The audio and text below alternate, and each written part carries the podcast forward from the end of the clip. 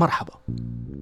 من أول الأفكار اللي خطرت لي لما كنت أخطط لها البودكاست كانت إني أخصصه للفنانين اللي ما أخذوا حقهم من النجاح أو الاعتراف بأثرهم وتقدير فضلهم على الساحة الفنية والمجتمع ككل، لكني بسرعة اكتشفت إنه هذا رح يكون صعب، لأنه للأسف في العالم اللي إحنا عايشين فيه اللي ما أخذوا حقهم وما أنصفوا هم الأغلبية، واللي أخذوا حقهم اللي بيستحقوه تماماً هم اللي كانوا الشواذ على القاعدة.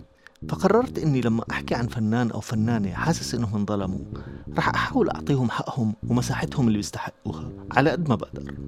مشان هيك حلقة اليوم رح تكون خاصة، يمكن حتى تكون أطول من العادة، ورح أخذ فيها راحتي بالمقاطع الموسيقية عشان تعطي صورة متكاملة قدر الإمكان عن فناننا اللي رح نحكي عنه اليوم، ملك الليل المطلق والسلطان الحقيقي لسلطنة السلطنة، الأب الروحي للغناء الشعبي المصري، الفتوة بجد، الأستاذ أحمد عدوية. والله لعب الهوى واحنا قاعدين سوا، والله لعب الهوى واحنا قاعدين سوا، الورد راح كده والفل جه كده، لا الورد راح كده والفل جه كده، وبقيت من ده وده سلطان.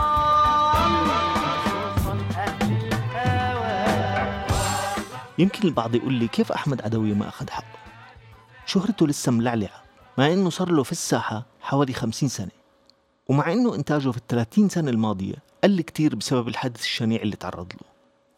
اللي رح أحاول أوصله أنه أحمد عدوية بدون أدنى شك ما حصل على التقدير الكافي لموهبته وشغله وتأثيره الرهيب على الساحة الفنية العربية بشكل عام، وخصوصاً في الإعلام وكتب تاريخ الفن وتصنيفاتها اللي ركزت على أشخاص معينين وأهملت غيرهم لأسباب رح نخوض فيها بتفصيل أكتر في الحلقة، على أمل إن ننصف الكونت دي مونتي كريستو تبع الأغنية المصرية والعربية.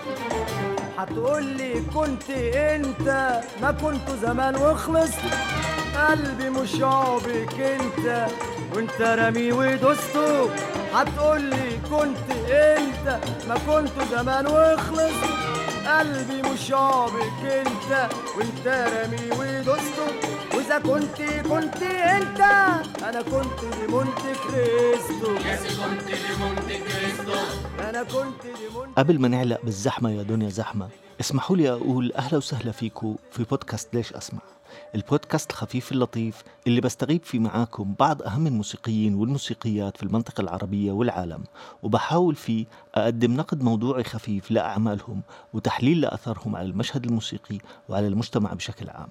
فسواء اتفقتوا معاي باللي رح أقوله أو ما اتفقتوا، بتمنى دايما إنكم تستمتعوا بالكلام، وما تنسوا إنه كل الكلام دايما مطروح للنقاش، فتواصلوا معنا من خلال وسائل التواصل الاجتماعي والكومنتات، واحكوا لي رأيكم إذا بتحبوا.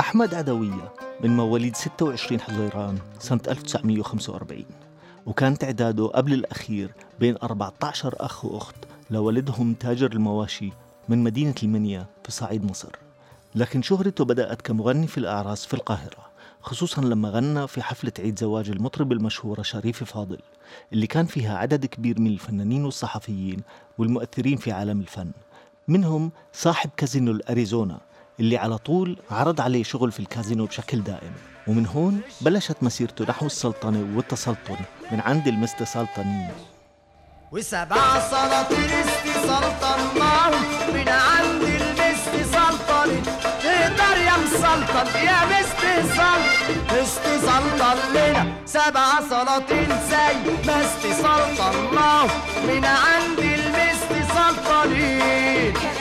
الغناء الشعبي في أي مجتمع نقدر لحد كبير نعتبره ظاهرة طبيعية، تعبير تلقائي جمعي عند الناس عن مشاعر مختلفة، وكانت تاريخياً تتغنى بشكل جماعي أو فردي في المناسبات الاجتماعية زي الأعراس والموالد والأعياد، أو كطريقة لشد العزم والترفيه عن النفس وقت الشغل زي أغاني الحصادين والرعيان والبحارة والبياعين وغيرهم.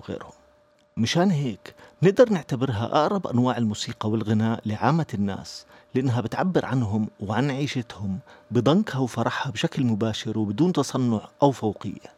ومع نمو وتطور المجتمع المدني بشكل خاص ظهرت أو بالأحرى انتشرت فكرة التخصص في مهنة الغناء، وصار في مطربين ومطربات بيغنوا هاي الأغاني الشعبية بدون تغييرات كبيرة، لكن بطبيعة الحال بحرفية أكتر. وقبل ظهور أحمد عدوية كان في عدد مش بطال من المطربين والمطربات الشعبيين في مصر، منهم للذكر لا للحصر محمد طه ومحمد الكحلاوي وعايدة الشاعر ومحمد العزبي، بالإضافة للعملاق محمد عبد المطلب اللي بنقدر إلى حد كبير نعتبر شغله من قبيل الطرب الشعبي.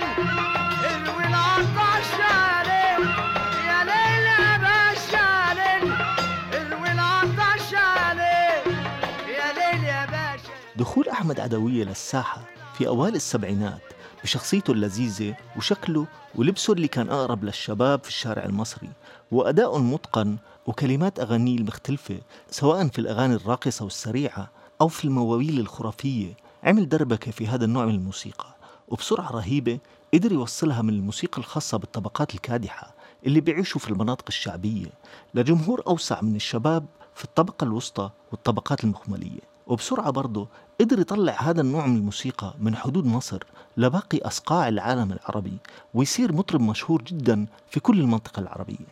قد يعتقد البعض إنه السينما المصرية كان لها دور بإشهار وتوصيل أحمد عدوية من خلال بعض الأدوار اللي لعبها فيها لأعداد أكبر من الجماهير سواء في مصر أو خارجها، لكن الحقيقة إنه بوقت قصير صارت الأفلام المصرية نفسها هي اللي تستعين بشهرة عدوية عشان تسوق أفلامها، لدرجة إنه في كتير من الأوقات كانت صورته تنحط على أفيش الفيلم وأغنيته ينعمل عليها التريلر تبع الفيلم عشان تشجع الناس يحضروه، حتى لو كان دوره في الفيلم ما بتعدى هاي الأغنية لحالها وبس. راحوا الحبايب بالو مام والتالي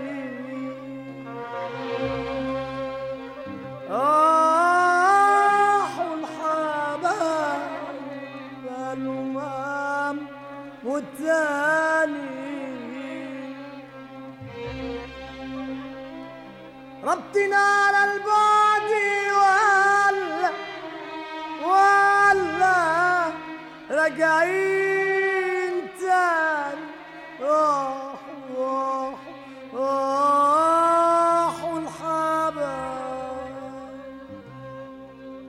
وبالرغم من الشهرة والشغل اللي زي المطر نزل على عدوية في بداية السبعينات وخلالها وحتى نهاية الثمانينات، حافظ سلطان أهل الهوى على لونه الغنائي وظل ملتزم بالغناء الشعبي، ومع ذلك توسع في المواضيع اللي غنى عنها وقدر يعمل أعمال فيها عمق أكبر، لكنها بتضل داخل إطار الأغنية الشعبية من خلال التعاون مع بعض أهم الشعراء والملحنين في مصر زي بليق حمدي وعمار الشريعي وصلاح جاهين وغيرهم، بالإضافة لتعاونه المتواصل مع حسن أبو سعود وحسن أبو عثمان وهاني شنودة وغيرهم برضو كتير. ومن أهم صفات الغناء الشعبي اللي أبدأ فيه عدوية بشكل جبار هي فكرة التواصل بين الحزن والفرح بشكل مباشر في الأغنية الواحدة. طيب هاي بدها شوية شرح وبعدين مثال. الأعراس أو الأفراح في المناطق الشعبية بتختلف عن أفراح أولاد الزوات بشكل كبير، لأنه هاي الأفراح كانت بتصير داخل الحارات وفي شوارعها وزقتها، مش في قاعات ولا فنادق ولا على البيتش في الجونة ولا كل هالقصص. مشان هيك المعازيم في العادة كانوا أهل الحارة بشكل عام، كبيرهم وصغيرهم وقريبهم وبعيدهم، وليلة الفرح كانت ليلة بيجتمع فيها الكل، وكانت وظيفة المطرب في الفرح مش بس إنه يرقصهم ويفرفشهم، بس كان برضه وظيفته يعبر عن كتير من مشاعرهم اللي من ضمنها الحزن والقهر والبلاوي الزرقاء اللي موجودة بحياتهم. فكان زي ما بيغني أغاني سريعة بترقص، برضه بنفس العرس بيغني أغاني ومواويل فيها حزن عميق وفقد وتقطيع شرايين. مشان هيك أحمد عدوية صار لا يضاهى في هدول النوعين من الغناء وبنفس الوقت. وعشان نعطي مثال على إنه كيف الحزن والفرح كانوا بيمشوا مع بعض كأنهم انعكاس عن الحياة نفسها، مش مضطرين نبعد عن فكرة إنه موال راحوا الحبايب اللي سمعناه قبل لحظات. في الحقيقة كان يتقدم كمقدمة لأغنية تانية مشهورة شوي. اسمعوا وشوفوا لي لو مرت عليكم أبو الهيك. راحوا الحبايب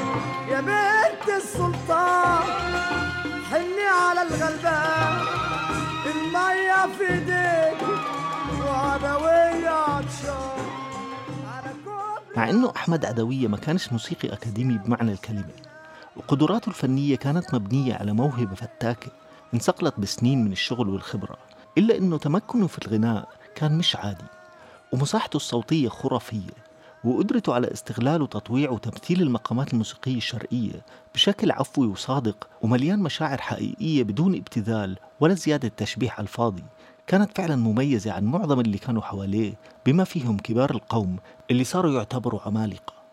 وهذا مش رأيي لحالي، لأنه في أكثر من موقف شهد له بقدراته أكبر الكبار زي محمد عبدالوهاب وعبد الحليم حافظ وفريد الأطرش، حتى إنه في أحد الحفلات الخاصة يحكى إنه عبد الحليم غنى له أغنية الساح الدحنبو، وبالمقابل رد عليه عدوية بأغنية خسارة خسارة اللي فيها من ريح الغناء الشعبي أصلا. عدوية مش مجرد مغني عادي، عدوية أحد انعكاسات الحياة المصرية الحقيقية الأكثر وضوحا، ولحد اليوم أغنية بتحسسني بعمق أكثر من غيرها بالقاهرة الحقيقية وشوارعها وحاراتها وأهلها والأشياء اللي بتجمعهم بغض النظر عن أماكن سكنهم وطبقاتهم الاجتماعية. زحمة يا دنيا زحمة، زحمة وتاهوا الحبايب، زحمة ولا عادش رحمة، مولد وصاحبه جاي. زحمة يا دنيا زحمة، زحمة وتاهوا الحبايب، زحمة ولا عادش رحمة، مولد وصاحبه جاي. أجي من هنا أروح هنا، هنا وهنا أجي من هنا، هنا وهنا. زحمة يا دنيا زحمة. طيب، أنا بلشت الحلقة بالكلام عن كيف إنه أحمد عدوية ما أخذ حقه ولا التقدير اللي بيستاهله، وبعدين بلشت أحكي عن النجاح اللي نجحوا واللي قلال في العالم العربي قدروا يوصلوا له. في شوية تناقض صح؟ هو مزبوط، في تناقض. أحمد عدوية بالرغم من نجاحاته نظرة الإعلام والنقاد إله، وبالتالي الطبقات الأكثر قوة وتأثير في المجتمع المصري بشكل خاص والعربي بشكل عام، كانت وما زالت في أغلب الوقت نظرة فوقية حتى لما تحاول تشكر فيه، لأنها حتى لما تشكر فيه بتحاول تحجمه وتختصره في زاوية المغني الشعبي اللذيذ، لكن المحدود بحدود نظرتها للثقافة الشعبية اللي أقل عمق وسوفستيكيشن من ثقافتها العالية والعميقة. ولما ما بدها تشكر فيه بتعتبره رمز للتفاهة والإسفاف والبداية الحقيقية للانهيار الثقافي والفني في المجتمع بشكل عام، لأنه بعض كلمات أغانيه مغرقة في الشعبية وبتمثل الكلام اللي بتسمعه في الحارة أو على القهوة مش في النادي وفي الصالونات الثقافية. وهذا بنظري كلام فارغ مبني على ثقافة طبقية بحتة بتحتقر بشكل واضح الطبقات الشعبية والطبقات العاملة وبتعتبرهم عثالة، وهاي ظاهرة للأسف منتشرة بشدة في المجتمع المصري والمجتمعات العربية بشكل عام. أغرب يا دنيا من السيجار للشيبة، أغرب وطالب فيا الغيبة، أغرب يا دنيا من السيجار للشيبة، أغرب يا عيني طالب فيا الغيبة. يا مضحك أنا يوم ومبكي أنا يوم، يا مضحك أنا يوم ومبكي أنا يوم، ومغري أنا كل حاجة عجيبة. أغرب يا دنيا. لو اطلعنا بشوية تأني وتعمق في فن الأغنية الشعبية وعلى رأسها ملكها بلا منازع أحمد عدوية، بنلاقي فيها أشياء صعب تلاقيها في الألوان الثانية من الموسيقى، من اللي تعتبر بين قوسين أكثر رقي إلا من رحم ربي. فعلى سبيل المثال ما حد بيقدر ينكر عظمة عبد الحليم حافظ اللي لا تتكرر، وخصوصا في موضوع توظيفه لقدراته التمثيلية في الأداء الغنائي اللي من خلالها قدر يحط سياق درامي فعال ومؤثر جدا في غالبية أغانيه، بتخلي المستمع يحس فيها بعمق وبالتالي يتعلق فيها على مدى عشرات السنين. وهذا الموضوع أخذ شغل رهيب وفكر وجهد منقطع النظير منه ومن الشعراء والملحنين اللي حواليه، مشان هيك ما حد من اللي إجوا بعده قدروا يوصلوا لأي إشي من قدراته. أحمد عدوية قدر يوصل لحد كبير لنوع من هذا التأثير على المستمع بس من خلال العفوية والصدق بالأداء ومواضيع الأغاني اللي بتحكي عن الناس بشكل مباشر بدون شاعرية مفرطة ولا احترافية لا مثيل لها. وفريد الأطرش قدر يوصل لمراحل ما وصلها إلا لا لغيره من التطريب والانغماس التام في الحالة الموسيقية الخالصة من خلال التعمق الشديد في المقامات الموسيقية وتوظيفها وإعطائها حقها في التعبير عن المشاعر المبنية عليها للوصول لحالات من النشوة عز نظيرها. أحمد عدوية كان يوصل لأماكن مش بعيدة أبداً عن هاي المشاعر من خلال 4 أو 5 نوتات من مقام الصبا على 2-3 عجم وبعدين برجع الصبا. يا جماعة موضوع السهل الممتنع اللي بوصلك للمكان اللي بدك إياه طول عمره الناس ما بتقدر تستوعبه وتتفهم أهميته وبتستسهله، بالرغم من إنه قلائل جداً اللي قدروا يوصلوا له. بالنتيجة، وهي حقيقة واضحة ممكن تقاس في نظري، تأثير أحمد عدوية المباشر على الساحة الفنية على مدى السنين ولحد اليوم أوسع وأكبر بكتير من تأثير مثل هدول العمالقة. يكاد يكون ما في مطرب في مصر اليوم من اللي بيغنوا شرقي بطبيعة الحال مش متأثر بأحمد عدوية، ولو طلعنا برا مصر بنلاقي التأثير في بعض الحالات يمكن حتى أكبر، لأنه المطربين اللي مش مصريين بس بيغنوا بالمصري بشكل مستمر تأثير عدوية عليهم واضح وظاهر أكتر من غيرهم في كثير من الأوقات. بقدر أقول على سبيل المثال أنه ما لا يقل عن 60 أو 70% من أغاني سلطان الطرب جورج والسوف متأثرة بشكل واضح بأحمد عدوية وجمله الموسيقية وحتى كلمات أغانيه في بعض الأحيان. يمكن هذا من أسباب شهرة ونجاح جورج والسوف الكبيرة عند المصريين بشكل خاص، اللي هم قلما بينجح عندهم حد بهذا الشكل مش من جماعتهم. اسمعوا لكم هالمقطع وشوفوا عن إيش عم بحكي.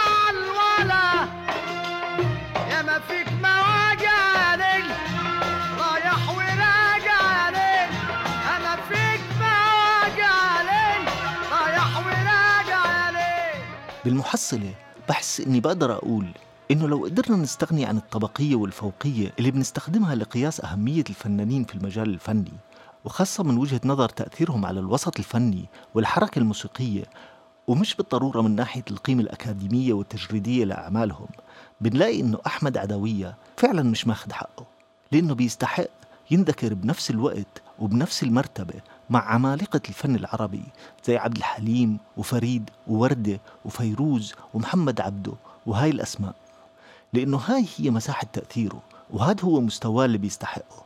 وبتمنى إنه لو صار في دراسات حقيقية في المستقبل لفهم الحركة الموسيقية في مصر والوطن العربي بشكل أدق وأكثر موضوعية إنها تنصف هذا الفنان الفذ بكل معنى الكلمة.